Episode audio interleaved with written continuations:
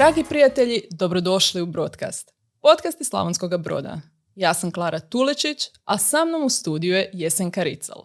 Ona nam dolazi iz Osijeka gdje zapravo radi brojne projekte na području kulture u glam sektoru, od znači galerije, muzeji, arhivi i knjižnice, ali važna je i u nacionalnom pa čak i u međunarodnom kontekstu gdje zapravo um, provodi brojne projekte. Uh, vidjela sam i da ste bili, da si bila konzultant zapravo za Europsku prijestolnicu kulture, kako i u Osijeku, tako i Puli, gdje sam taman studirala u tom periodu, pa onda uh, tu sam se nekako i povezala, čak sam i radila u, tim, um, u tom dijelu nešto, pa evo, dobrodošla nam. Uh, bolje vas našla. bolje vas našla. Odlično, pa daj, uh, nadopuni nam još. Ima toliko toga, zapravo puno um, si uh, toga radila izvan nekih okvira, um, recimo završila si 2012. za restauratora, konzervatora mm Kipara i sada si ti nekako i probila te okvire samog, samog tog zanimanja. Eto.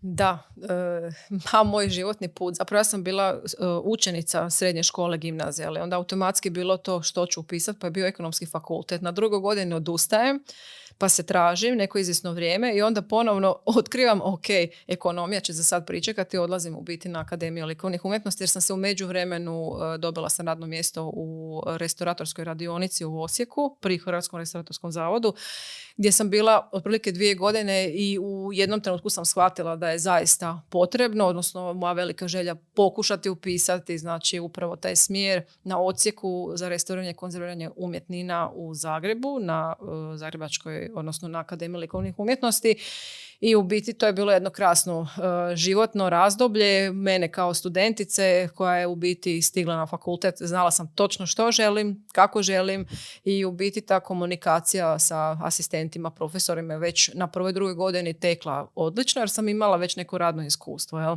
E, i u konačnici ja sam se nakon uh, diplome uh, 2007-2008 otprilike na devetu vratila u biti u ovaj, Osijek upravo zbog posla u toj struci.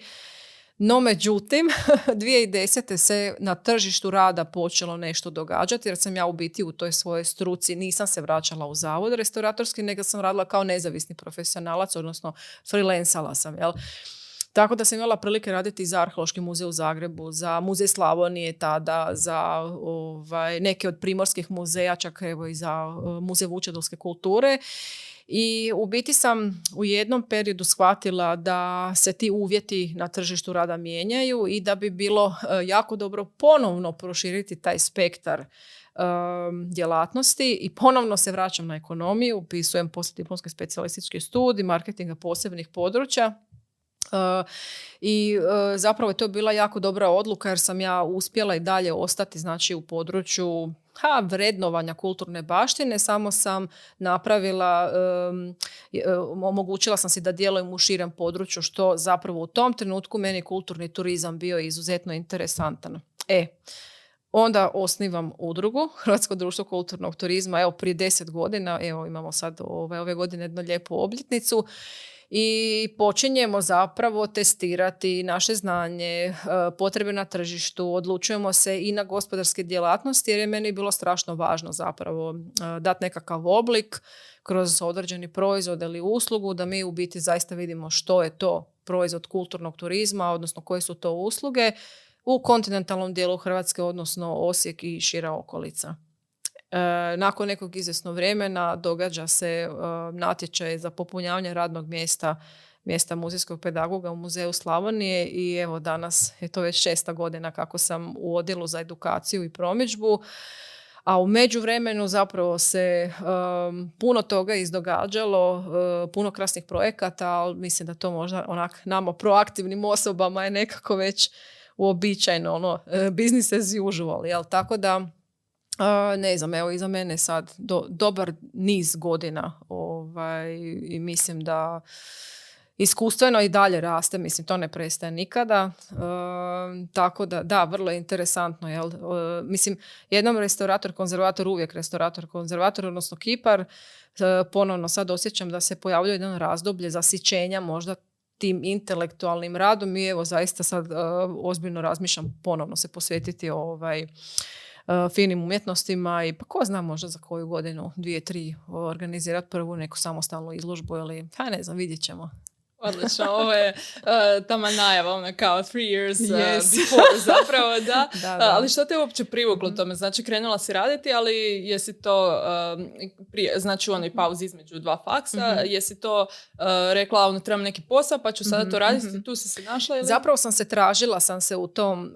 Um, vakumu između znači gimnazija pa ekonomija pa smo rekli ok to nije baš za mene jel? i onda u biti neke dvije godine sam ja malo e, tražila sebe da vidim koji su to moji afiniteti Uh, super je kad se klinci sa 18 nađu nekoj, vidim se u ne znam, profesiji pravnika, ekonomiste, ne znam, dentalnog tehničara ili nečega sasvim deset, uopće nebitno, ali često puta se zna dogoditi da ti realno sa 18 godina zaista ne znaš jel, e, što bi uistinu evo za nekih pet do ne znam, sedam godina želio biti, s čime se baviti. I u konačnici Hrvatska je vrlo specifična zemlja gdje jednostavno, e, pogotovo osobe koje se školuju u području tih nekih humanističkih znanosti imaju velikih problema sa pronalaženjem radnih mjesta jer je ta ponuda uh, oskudna, odnosno ono ustaljeno, uvriježeno ili radiš na ne znam, nekom sveučilištu ili ne znam, nekakva srednja škola ili možda eventualno nekoj organizaciji, instituciji koja možda evo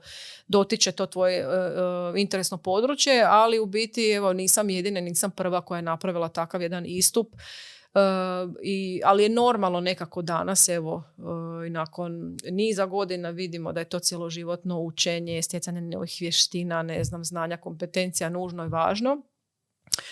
I zapravo da, ja sam uh, otputovala sam u Sjedinjene američke države, bila sam tamo jedno izvjesno vrijeme, čak sam razmišljala o ostanku nakon uh, nekog vremena sam se vratila, ali sam tamo imala prilike raditi i srela sam jednu uh, stariju gospođu koja je bila u biti školovana ilustratorica i bavila se tom dekorativnom umjetnošću u biti ukrašavanjem interijera gdje sam ja onda bila svojevrsni asistent, jel? I u biti zapravo sve te uh, skrivene moje, uh, kako bi to nazvala, možda neću reći sklonost, ali zapravo ta volja i želja i uvijek sam crtala, uvijek sam nešto Um, ono, vrlo sam praktični tip inače po prirodi i onda zapravo sam shvatila ok, to mi ide jako dobro, povratak u Hrvatsku i slučajno, zaista slučajno se dogovorilo, neko je nekom rekao, ja sam pokucala na vrata tom restauratorskom modelu, oni su bili u potrebi, popunjavali su ta slobodna radna mjesta, gdje u biti sam ja došla sa srednjom stručnom spremom e, kao nekakav e, onda se to klasificiralo drugačije nego danas, sad, bi, da, je, sad su ta vremena, ja bi bila na nekoj razini recimo tehničara, ali u biti nakon dvije godine meni je bilo jasno da je zaista za opstanak u toj struci potrebna znači diploma, što je nekako bio prirodan tijek uopće mog sazrijevanja. Uh, ali evo između ostalog onda 2010. pa kažem situacija se mijenjala. U biti kako se mijenja tržište tako jednostavno uh, osobe koje su možda um, sklonije bajpasiranju tih životnih izazova onda nađu načina kako to napraviti. E, primijetila sam da, da imaš taj neki kao e, poduzetnički pristup kulturi, a ne mhm. samo rad u javnim ustanovama i tako dalje. Jel to znači najveći dio zahvaljujući Americi upravo toj tvojoj fleksibilnosti ili je tu još nešto bilo neka mhm. lekcija mhm. između toga? Pa mislim ja sam ovaj, e, kako da kažem, kad sam ha, u biti radila te poslove kao asistenta u to vrijeme u Americi, bila jesam plaćena po satnici, jel tako? I zapravo jako dobro kad djeca već od malena nauče biti poduzetni um, i steknu te uh, vještine, odnosno počinju razumijevati određenu vrijednost. E sad vrijednost može biti u vidu, ne znam, novčanih sredstava ili vrijednost vremena, slobode, sport i tako, jel? E sad, um, taj moj poduzetnički dio u biti se počeo vrlo intenzivno razvijati kako sam ja akademiju završila. Realno mnogi bi se vraćali recimo u, pa ne znam, privatne firme, baviti se s tom strukom restauratorskom, ali ja sam ostala uh, freelancati, znači bila sam nezavisni profesionalac, još uvijek sam tražila sisteme kako biti, mislim, naplaćivati preko koje vrste ugovora i tako. Um, I uvijek je um, velika paradigma da je kultura isključivi potrošač, jel? Da, ne, da ne prihoduje na određene načine, odnosno da nas oplemenjuje, ima određene vrijednosti i tako dalje. Bez obzira govorili mi o, ne znam, tradicijskoj ili suvremenoj dinamičnoj kulturi i to. I zapravo kroz Hrvatsko društvo kulturnog turizma smo mi počeli ispipavati malo teren i uvidjeli smo, a onda se počelo govoriti i o kulturnoj industriji, baš onako intenzivno, to je gotovo na dnevnoj razini od jedan put postalo ono uvriježeno područje unutar kojega su zapravo brojne druge struke od fotografa, dizajnera, ne znam, arhitekata i tako dalje izvedbenih umjetnosti, umjetnika i, e, i ostalih, zapravo smo počeli vidjeti koji su to poslovni modeli koji bi nama odgovarali na način da nas ne opterete na samom početku što se tiče nekakvih davanja i to.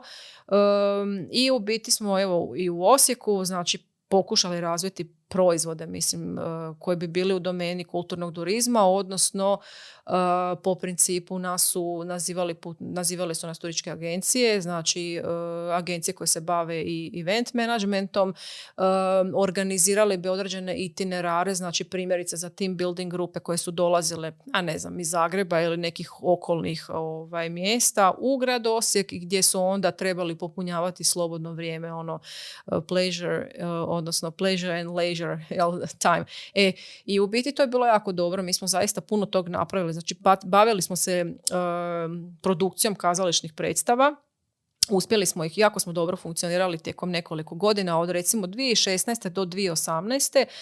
I onda se dogodio jedan shift u tome svemu.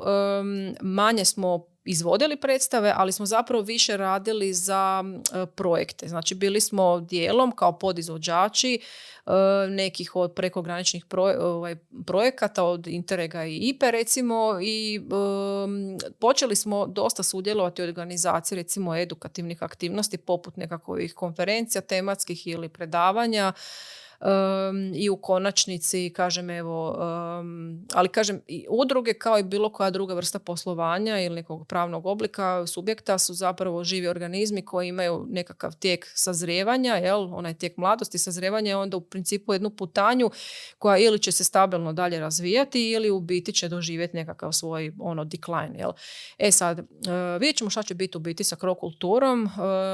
Nažalost dosta ljudi iz grada Osijeka i dalje odlaze trbu trbuhom za kruhom. Imali smo neke kolege koji su otputovali, ali studirati recimo režiju u Irskoj, pa na kraju su se ispostavilo da je život možda za njih po nekom njihovom viđenju tamo bolji i kvalitetniji. E, neke kolegice su recimo otišle za Zagreb pa su poslije diplomske studije upisali da nekako ponovno i sami sebe nadograde, a e, šta će s krokulturom biti, šta ja znam, ne znam. Mi smo sad trenutno zapravo partneri u dva projekta gdje prolazimo određene edukacije i u biti radimo na razvoju programa koji, bi, koji služe u biti cjeloživotnom učenju. Jer u turizmu se puno toga izmijenilo od nekih klasičnih eh, ne znam, načina promocije turističkih destinacija počeli smo se okretati prema možda smislenijim, intimnim pristupima od ne znam, interpretacije do storytellinga, do story sharinga gdje u biti su osobe, neću reći turisti, uopće ne volim koristiti taj izraz jer je to onako vrlo sužava. Znači osoba koja dolazi na destinaciju, gosti, putnici, jednostavno i oni sami se vole uključiti onda u to lokalnu priču, pogotovo ako su zaista onako samosvjesni, kažu transmoderni, jel mislim da i upravo ta participacija u toj lokalnoj zajednici puno znači. Tako da kažem, evo, ali to je jedna, jedan dio priča, a onda u biti drugi dio priče recimo ovaj rad u Muzeju Slavonije. Uh, koji je u biti jedan krasan, najstariji nacionalni muzej, znači u, ovaj, i najveći zapravo nacionalni muzej općeg tipa, znači u Republici Hrvatskoj. Uh, gdje sam ja dio tima fantastičnih uh, uh, djelatnika. Mi imamo oko 300 tisuća predmeta u našim muzejskim fundusima, što je izrazito velika brojka.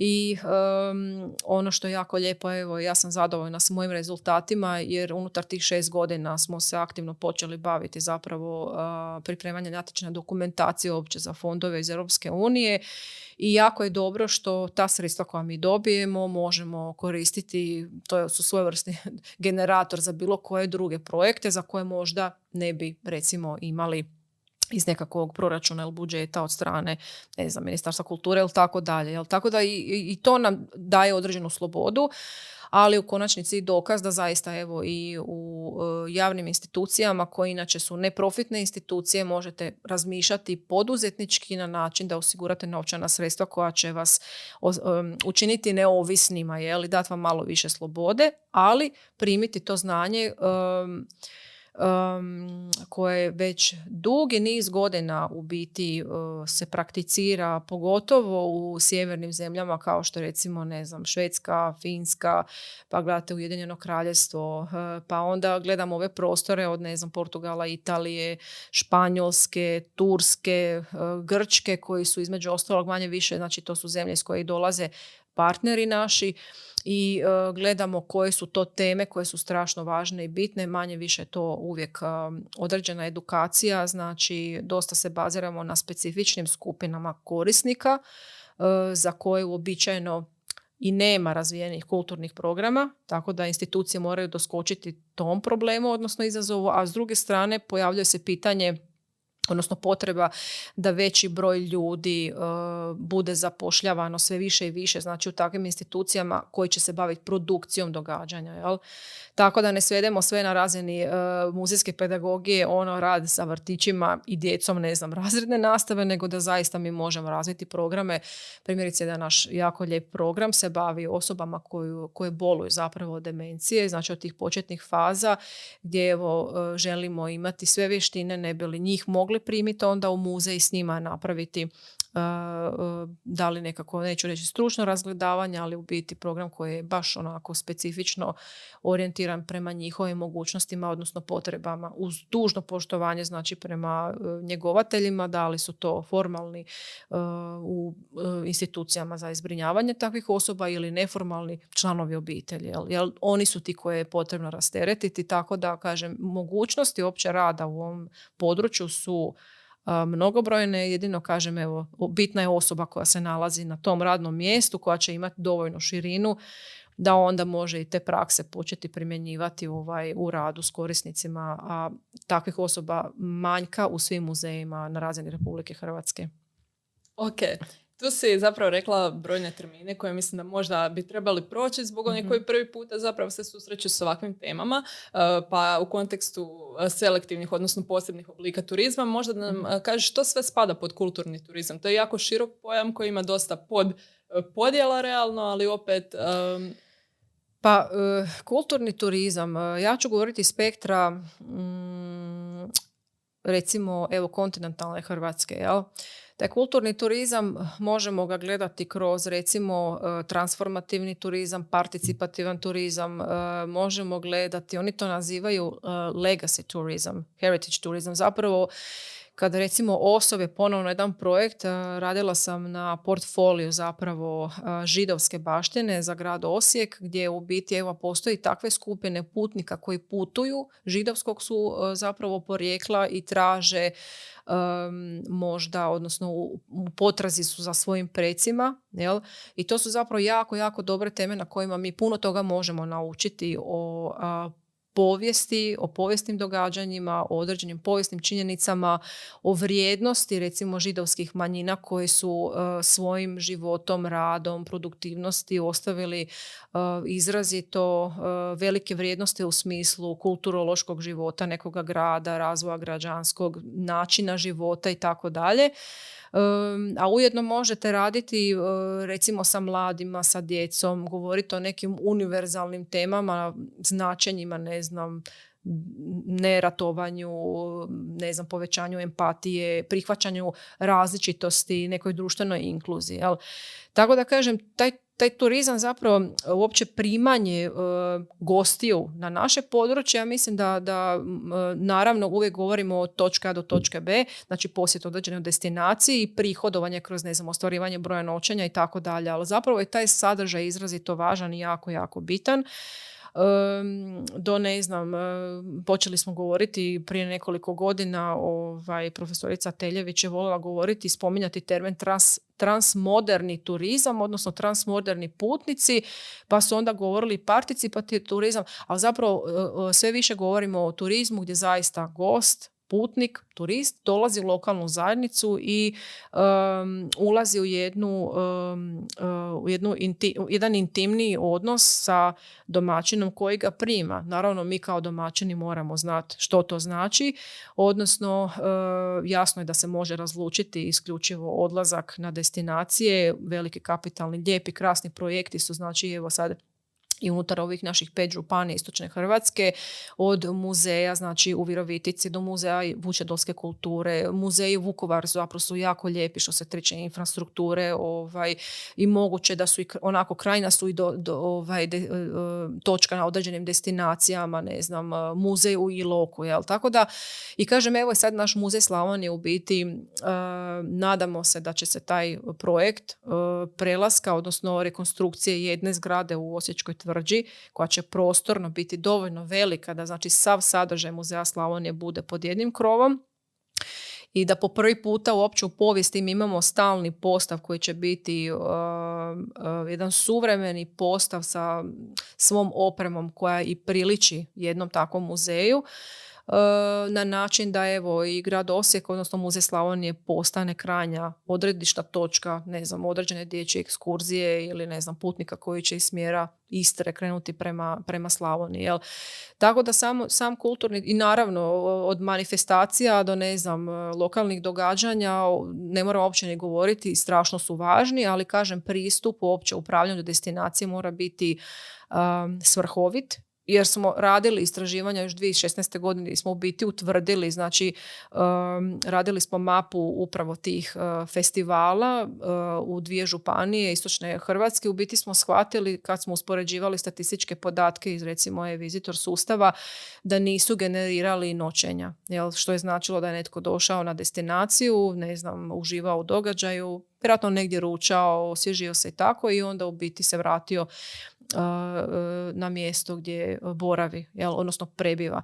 E sad, dobro, s tim stvarima se sad bave neke druge institucije kao što su turističke zajednice i tako dalje, ali kažem, evo, uopće pojam kulturnog turizma i uopće procesa primanja gostiju je zaista vrlo interesantno područje s kojim se je, zapravo se lijepo bavite. Jel? Da, to je onaj dio kada odbacujemo riječ uh, tourist i govorimo da je traveler tako i je. tako dalje. Jer djeluje puno pitomije i nekako ovaj, ne znam, putovati ono, u potrazi si za nečim, jel? Da, ve, ima veća svrha tako od je, ležanja na plaži. Da, da, da, da, apsolutno. Da. Iako nije loše ležati na plaži. s tim se slažem, ali opet e, tu govorimo onda o, aktivnim turistima koji izbjegavaju pasivni mm-hmm. odmor i zapravo odmaraju se kroz istraživanje, kod, e, kroz poznaju nekih novih stvari. E, upravo to, upravo to. Ono što je super, E, mislim zaista evo čak i arheološki lokaliteti su fantastični jer mi ne moramo nužno volonturizam evo to je sad isto e, nešto onako vrlo posebno gdje u biti e, volonteri primjerice dolaze evo na arheološke iskopine i rade zajedno s arheolozima, istražuju, žele nešto novo naučiti i tako, jel, mislim. E, turizam sam po sebi je proces, kontinuirano se sve to skupa mijenja i prilagođava i zapravo možda kod nas u Hrvatskoj, ne znam da li na sreću ili na žalost, ali događaju se određene transformacije možda kojih mi ni sami nismo svjesni i još uvijek nismo dovoljno organizirani da unaprijed možemo uh, osjetiti, opipati i na koji način bi trebali se mi prilagođavati, ne bi li doskočili onda ovaj, E, ponudi koja bi bila vrlo atraktivna posjetiteljima. Da, zanimalo me u kontekstu e, promjena, također ovo što si sada spomenula, koje promjene vidiš da tek trebamo možda napraviti u kontekstu možda na neke europske države gdje je kultura zapravo puno poduzetnija jer mi dalje zapravo dosta ovisimo o sredstvima ministarstva, sredstvima raznih natječaja dok neki, u nekim drugim državama kultura živi od prodaje ulaznice i sličnih mhm, aktivnosti. Mhm. Um, pa trebamo zapravo poraditi na sadržaju. Mislim, moramo razlučiti u biti te sektore unutar kulture, pogotovo ako govorimo o organiziranim institucijama. Znači, ne znam, muzeji uh, osnovani od strane recimo ministarstva, znači pa se spuštamo na tu jednu lokalnu razinu, ne znam, muzeji osnovani od strane županije, odnosno gradova, jel, kao osnivača. Uh, ne znam, do možda kazališnih kuća. Um, to su sve u biti dobro uređeni sustavi koji događa se su često puta da financirani znači iz jednog ili dva izvora i možda ne mogu toliko uprihoditi financijskih sredstava za samostalno funkcioniranje, ali u biti i nepotrebno je, kako da kažem, jer oni ispunjavaju svoju ulogu i svoju svrhu. A sad drugi Druga je ta priča koja je vezana za recimo za kulturno poduzetništvo gdje zapravo osobe koje se bave pa ne znam, slikari, kipari, ne znam, animatori, produkt dizajn, grafički dizajn, mislim, uopće animacija kao takva, ne znam, gameri, mislim, to, to otvara izuzetno veliki broj novih vrata, ali kažem i bitan je ključan je moment uopće pronalaska tog modela koji funkcionira. Ono što je jako dobro, što mi više ne moramo isključivo raditi za tržište eh, u Hrvatskoj, nego smo se otvorili prema tržištu znači cijeloga svijeta. E, ja osim ovih e, zanimanja koje sam sad nabrojala imam e, i mislim dodatan posao jel i u biti uopće ni ne radim sa klijentima u Hrvatskoj, nego radim sa klijentima izvana, jer manje više su to organizacije recimo Ujedinjenog kraljevstva, odnosno Švedske.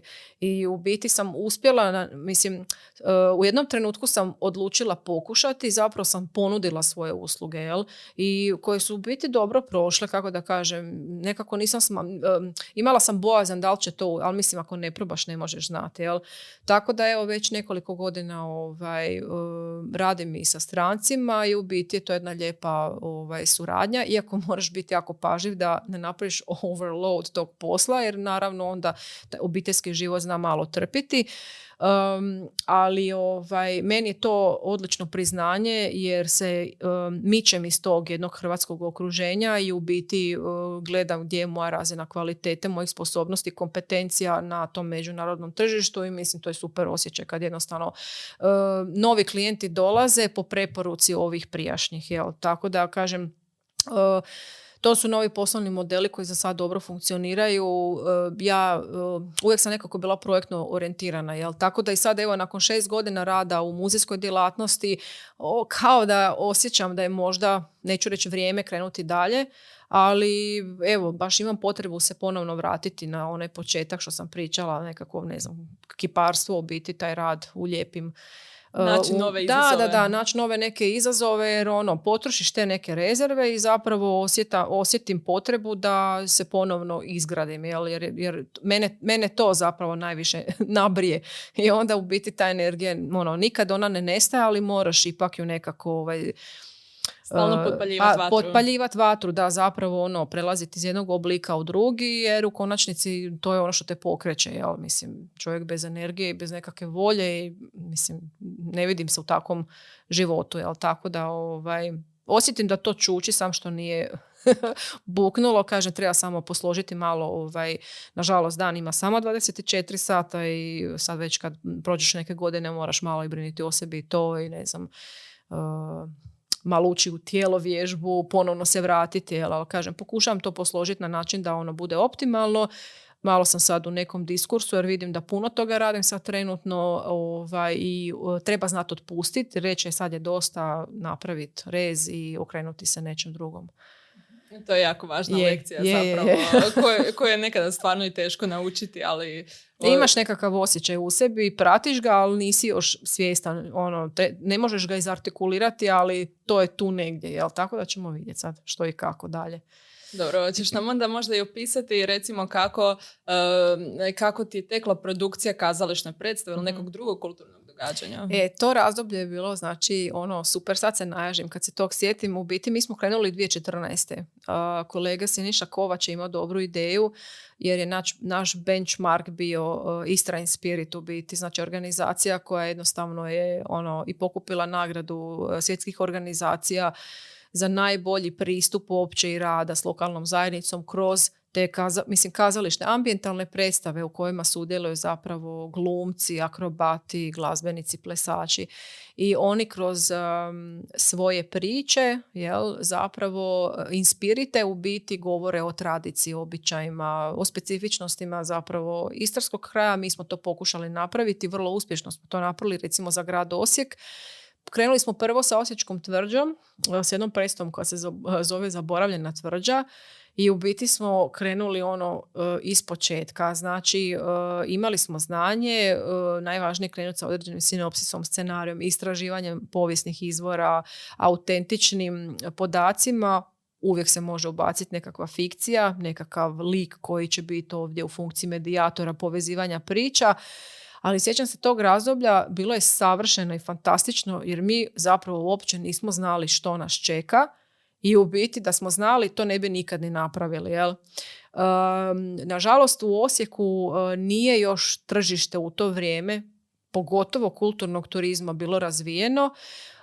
I onda nam je trebalo neko izvesno vrijeme, mislim, mi smo to radili, ono, znači, ja sam govorila ljudima, pišite sate koje ulažete, znači, u, ne znam, uvježbavanje scena, znači, to je na tisuće volonterskih sati odrađeno, jer sam željela ih podučiti kako da vrednuju svoj, svoje vrijeme i svoj rad jer ako ti kažeš nekome, ne znam, predstava košta, sad ću reći, 10.000 kuna izvedba za, ne znam, 50 ljudi uz sedam glumaca i, ne znam, rasvjetu ili ozvučenje, u tu predstavu je uloženo puno truda, jel?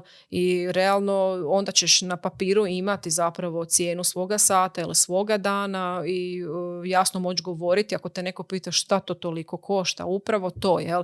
Tako da kažem, ono što u kulturi u biti nedostaje je upravo taj poduzetnički dio, znači da, odnosno onaj management da se točno zna kako upravljati s tim proizvodom, nije bez razloga, znači E, ekonomija kao mislim, znanost, odnosno kad uzimaš e, dijelove koji su vrlo praktični i počneš ih primjenjivati, znači e, mora postati određeni početak i jedan dobar kraj, jel, da to bude fina zaokružena priča.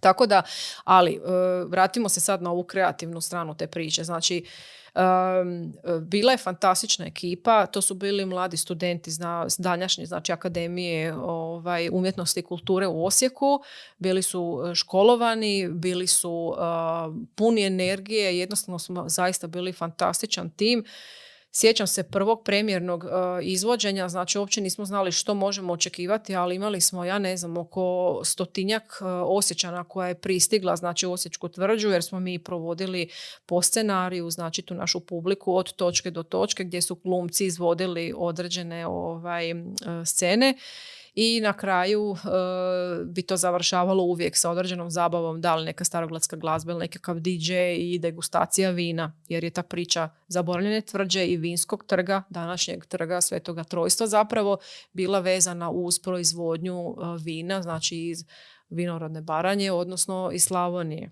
E, ako gledamo to u kontekstu nekakvog 18. stoljeća, gdje je u tvrđi bilo na tisuće austrijskih vojnika, građanstvo se počelo doseljavati i u biti je taj, taj, kako bi rekla, trg u to vrijeme bio središnje mjesto okupljanja, naravno neke zabave, noćnih dama i tako, mislim, to su povijesne činjenice.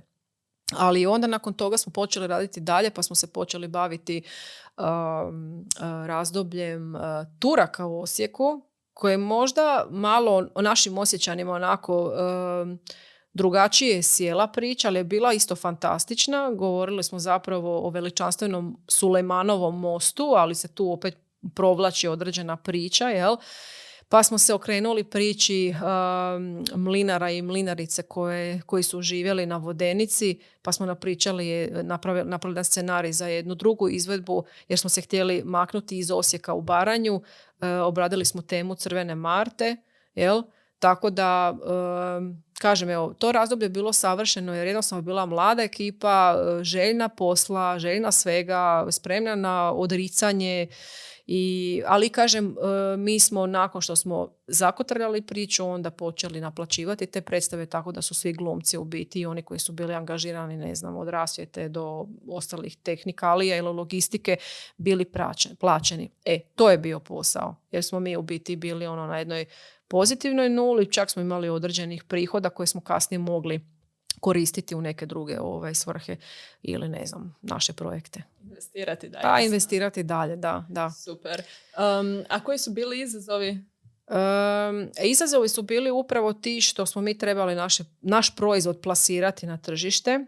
Razmišljali smo zapravo, uh, to nije proizvod za recimo osječku publiku, jer da bi mi pokrili sve svoje troškove, to je zapravo određeni iznos gdje u biti smo radili i istraživanja znači sa ekonomskim fakultetom u Osijeku, radili smo uh, anketne upitnike, intervjuirali smo ljude da vidimo da li uopće postoji interes građana da sudjeluju u takvim predstavama, na, znači da se plati ulaznica u nekom iznosu, pa smo shvatili da ta ulaznica bi morala biti nešto skuplja, da zapravo ne bi bilo održivo.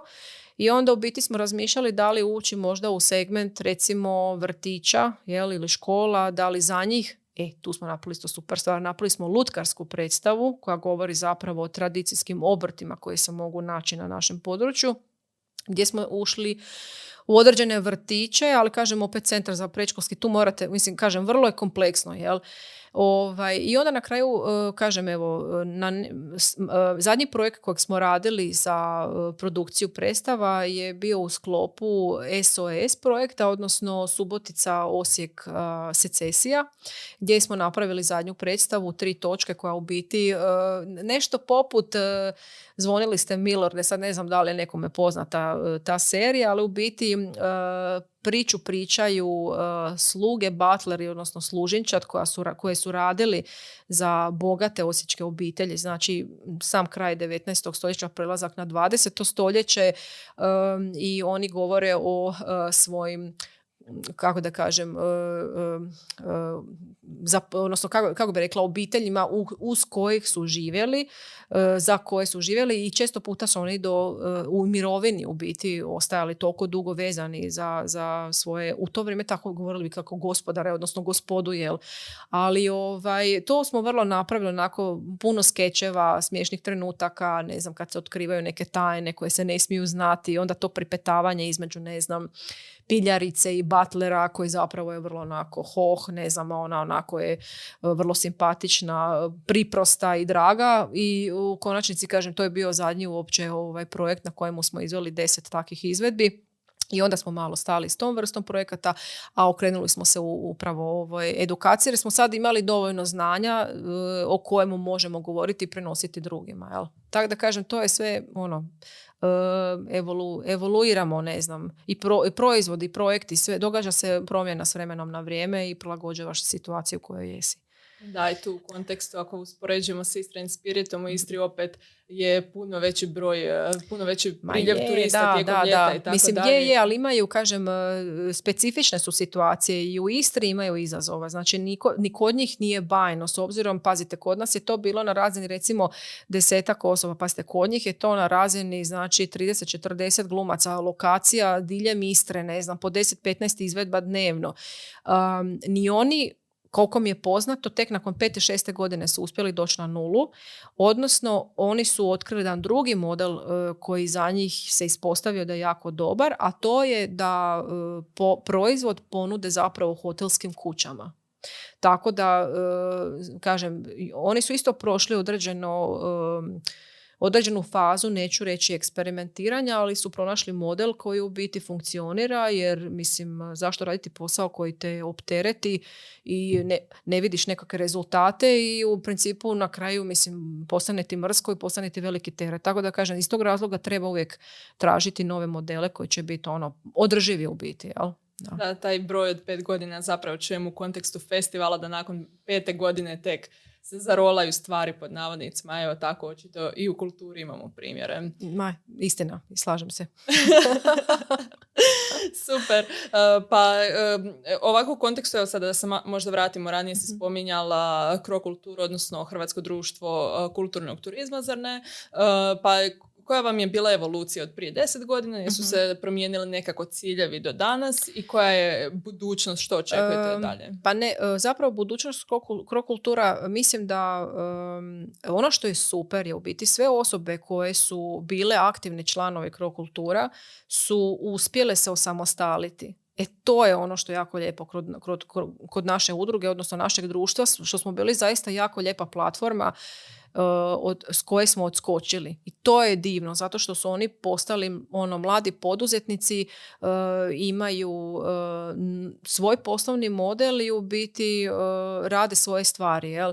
Tako da, da li će Krokultur, mislim, bit ćemo aktivni još jedno izvjesno vrijeme sigurno, ali ću vidjeti ili će neko preuzeti taj dio posla na sebe, jer u biti morate upravljati udrugom da to funkcionira kako treba i okupljati članove i partneri i tako dalje. Ali da li ćemo možda donijeti odluku da li ćemo možda se prebaciti u nekakav drugi oblik, ne znam, funkcioniranja, poslovanja, sad ne znam sad. Vidjet ću, znači to krajem godine ili početkom iduće godine ćemo onda ovaj, sazvati jednu skupštinu, okupljanje članova i vidjeti u kojem smjeru ćemo ići. Mm. A kako možda mladi percipiraju kulturu u Osijeku sada da o tome možda govorimo mhm, isto? Mhm. Pa kultura u Osijeku je zapravo, pa mislim, kako bi rekla, Kod kulture moramo razlučiti, imamo e, nekoliko tih sfera, možemo govoriti o toj tradicijskoj kulturi koja je vezana uz, ne znam, baštinu, baštinska kultura, jel, koja je onako tradicionalna, ona je stalna kao takva i mi ju u biti vrednujemo, dajemo je možda promoviramo, čuvamo, jer definitivno utječe na nekakav kulturni identitet nas građana, da li u Osijeku, Đakovu, Slavonskom brodu. možda možemo reći zašto je kultura uopće važna za našu svakodnevicu, za naš mhm. identitet i tako dalje. Mhm. Pa, ha, zbog međusobnog, mislim, mi kao osobe, znači, volimo pripadati određenoj zajednici. Jednostavno nam je to po defaultu smo, takvi, jel? Znači, ili unutar obitelji, ili imate kolege na poslu, ili imate kolege, ono, u krug prijatelja ili isto mišljenika. Jednostavno je to tako. Naravno, uvijek postoje određeni introverti koji jednostavno mogu funkcionirati sami za sebe, ali i kultura zapravo je... Ali oni pripadaju grupi introverta. Da, pa moguće, da. Kultura sama po sebi je u biti nekakav dokaz, e, pogotovo baštinska kultura, znači da li materijalno, nematerijalno, u biti dokaz čovjekovog postojanja. Jel? E, da li govorimo, ne znam, o sakralnoj umjetnosti ili kažem, evo, slikarstvo, kiparstvo, ne znam, mislim, arheološke nalazište i, e, nalazišta i tako, govorimo o onome što ne znam, prapovijesti pa sve do danas je zabilježeno da li kroz neke publikacije ili u biti predstavljeno u sklopu nekih muzejskih galerijskih postava, jel? I u konačnici lijepo je pratiti tijek razvoja određenih zajednica, pa ne znam, od antike preko srednjeg vijeka do evo, nekih danas, današnjih vremena, ali e, su se neki novi pravci počeli događati znači kroz stilska razdoblja, povijesna razdoblja i u konačnici dan danas dolazimo do te jedne suvremene dinamične kulture koje je u biti, ona se stalno mijenja, ona kao da služi ne, kao nekakav generator zapravo ideja, ispoljavanja. Ja se sjećam kad smo bili na akademiji, mi restauratori smo uvijek bili opterećeni, Isuse Bože, kako ćemo to restaurirati. Znači, dijela nastala u 20. stoljeću, 21. stoljeće. Znači, sjećam se ono godina 70. 80. Nažalost, veliki broj naših profesora, pogotovo oni koji su se bavili kiparstvom, Znači kad su stigle smole, polijester, epoksi smole i svi ti zapravo štetni materijali koji ispuštaju određene plinove, a oni su bili happy što su dobili materijal s kojim mogu ljevati lagane, a velike skulpture i u biti nisu se pazili toliko. Hoću reći da ti novi materijali koji su se počeli koristiti, pogotovo za određene recimo instalacije, ne znam, uh, tim autorima, mi smo imali debatu na fakultetu u tom trenutku, znači njihova je, um, njihovo je viđenje tih radova um, ispoljavanje određenih osjećaja u tom datom trenutku. Što će s tim radom biti za ne znam dvije, tri godine? U toliko se oni s tim nisu bavili. A mi smo muku mučili pa dođe rad koji, ne znam, e, se sastoji od slojeva pjeska zaljepljenih, ne znam, sepoksi, ono, sljubljenih sepoksi smolom, pa je tu nekakav film, crno-bijela fotografija naljepljena i jednostavno kažem, to su onako vrlo interesantne teme, tematika očuvanja ovaj, te vrste dijela. Jel? I zapravo jako dobro da, da ljudi um, uh, mogu odgovoriti na um, nedaće, na o ne znam, e, događaj koji se odvijaju u našoj neposrednoj okolini od ne znam, ratovanja do bolesti do, mislim u svakom slučaju svi ti autori imaju određenu potrebu ispoljiti nešto što je u njima, bave se temama koje su njima interesantne, da li su to vrlo intimne, osobne, da li je to, kažem, evo neka tema vezana za društvo, za promjene u našemu društvu i u biti umjetnost je zaista fantastična stvar jer omogućavati uistinu evo, izražavanje u ne znam, dvije dimenzije, tri dimenzije, a da ne govorim sad o digitalnim tehnologijama koje ono su sasvim jedan drugi i novi svijet. Tek za istražiti. Da, tu si govorila i u kontekstu edukacije na mhm. povijesnim primjerima zapravo protiv, e, ne znam, rasizma, nacionalizma i tako dalje zapravo. Da, da, da, da. da. Mislim, to je dobra tematika jer kažem evo i način kako kustosi e, pristupaju e, prikupljanju arhivske, odnosno recimo muzejske građe, sve više se govori se o interpretiranju muzejskih predmeta. Naravno, postoje određene posebnosti. Svaki predmet ima osnovne primarne podatke, ali više se ulazi u istraživanje pozadinskih priča iza tih predmeta koji često puta e, mogu otkriti fantastična spoznaje i saznanja, a onda to sve skupa možemo koristiti za neko veće, više dobro upravo ovo kažem kad dođu djeca iz ne znam srednjih škola pa tu temu obrađujete da kroz e, likovnu umjetnost, ne znam glazbenu umjetnost, ali ujedno tu je nekakva etika, ne znam e, građanski odgoj, e, povijest, ne znam zemljopis i tako dalje. Ali kažem tu se opet važno je da imate sugovornika s druge strane koji može pripremiti program da odgovara temama e, školskog kurikuluma i u biti zajedno s nastavnicima, odnosno pokazati i da muzeji zaista mogu biti mjesta uh, ugode, zabave.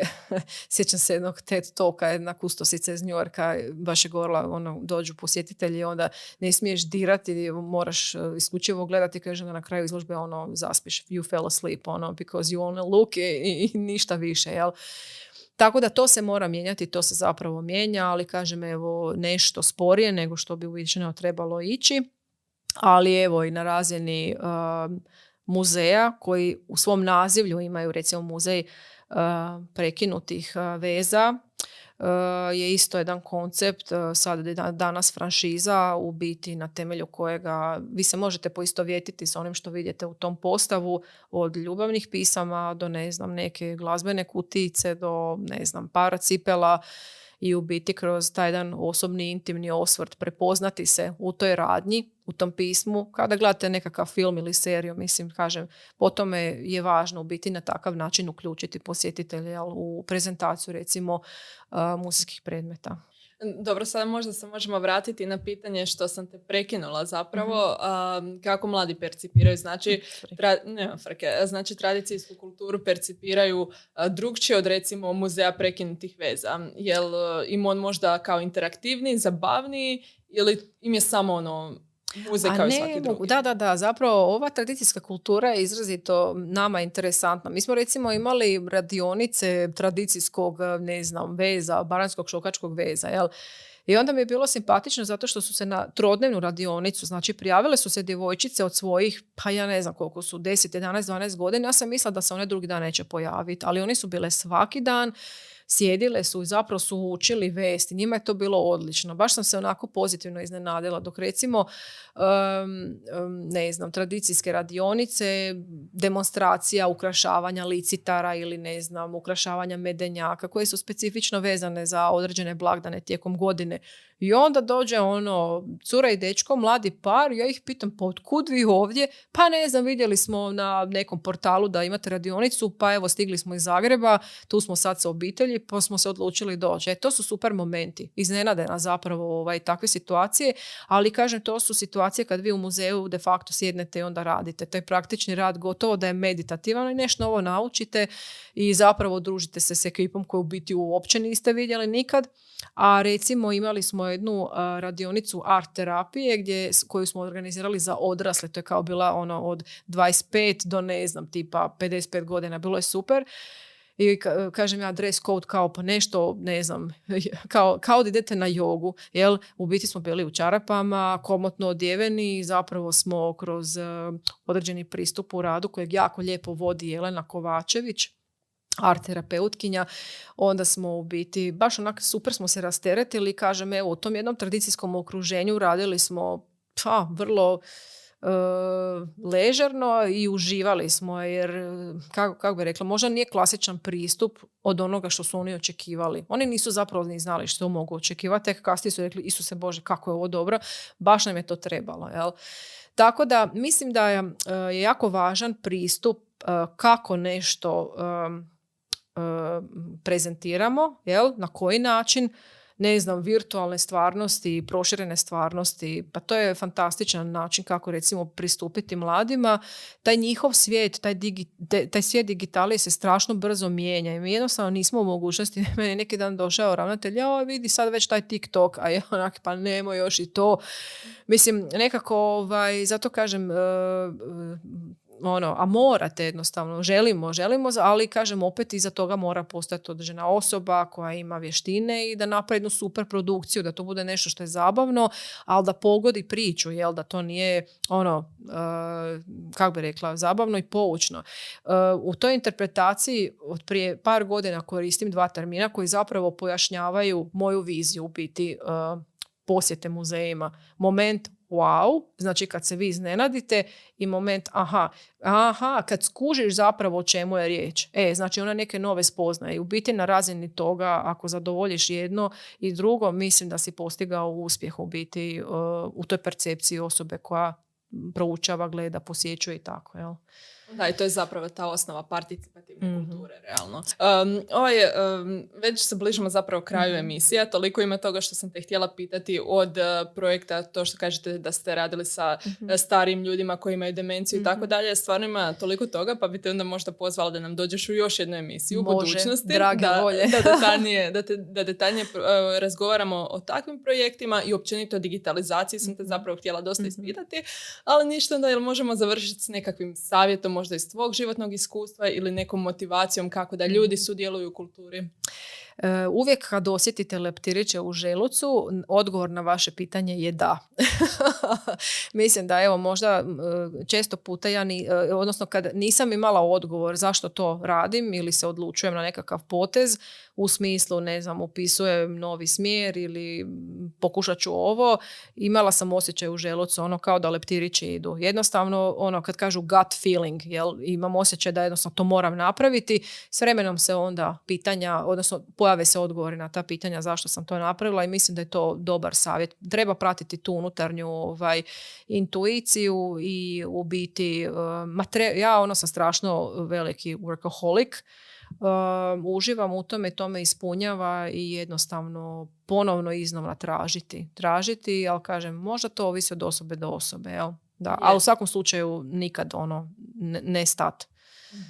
Da, i mislim da možda čak uh, to, sada ću ja malo nastaviti, uh, ovisi o sposobnostima zapravo uh, ljudi jer nemaju svi taj oblik možda hrabrosti da odustanu od nečega na neki način i prebace se skroz drugo područje ili nemaju uopće razmišljanja o tome što je isto sasvim u redu, ali samo hoću reći da, da to ovisi baš e, o karakteru ljudi. Sto ljudi, sto čudi. Tako je. Tako je. Evo onda hvala ti puno na dolasku. Nema na čemu. I naravno hvala i vama dragi gledatelji i slušatelji. Vidimo se, čujemo se sljedeći utorak. Bog! Doviđenja!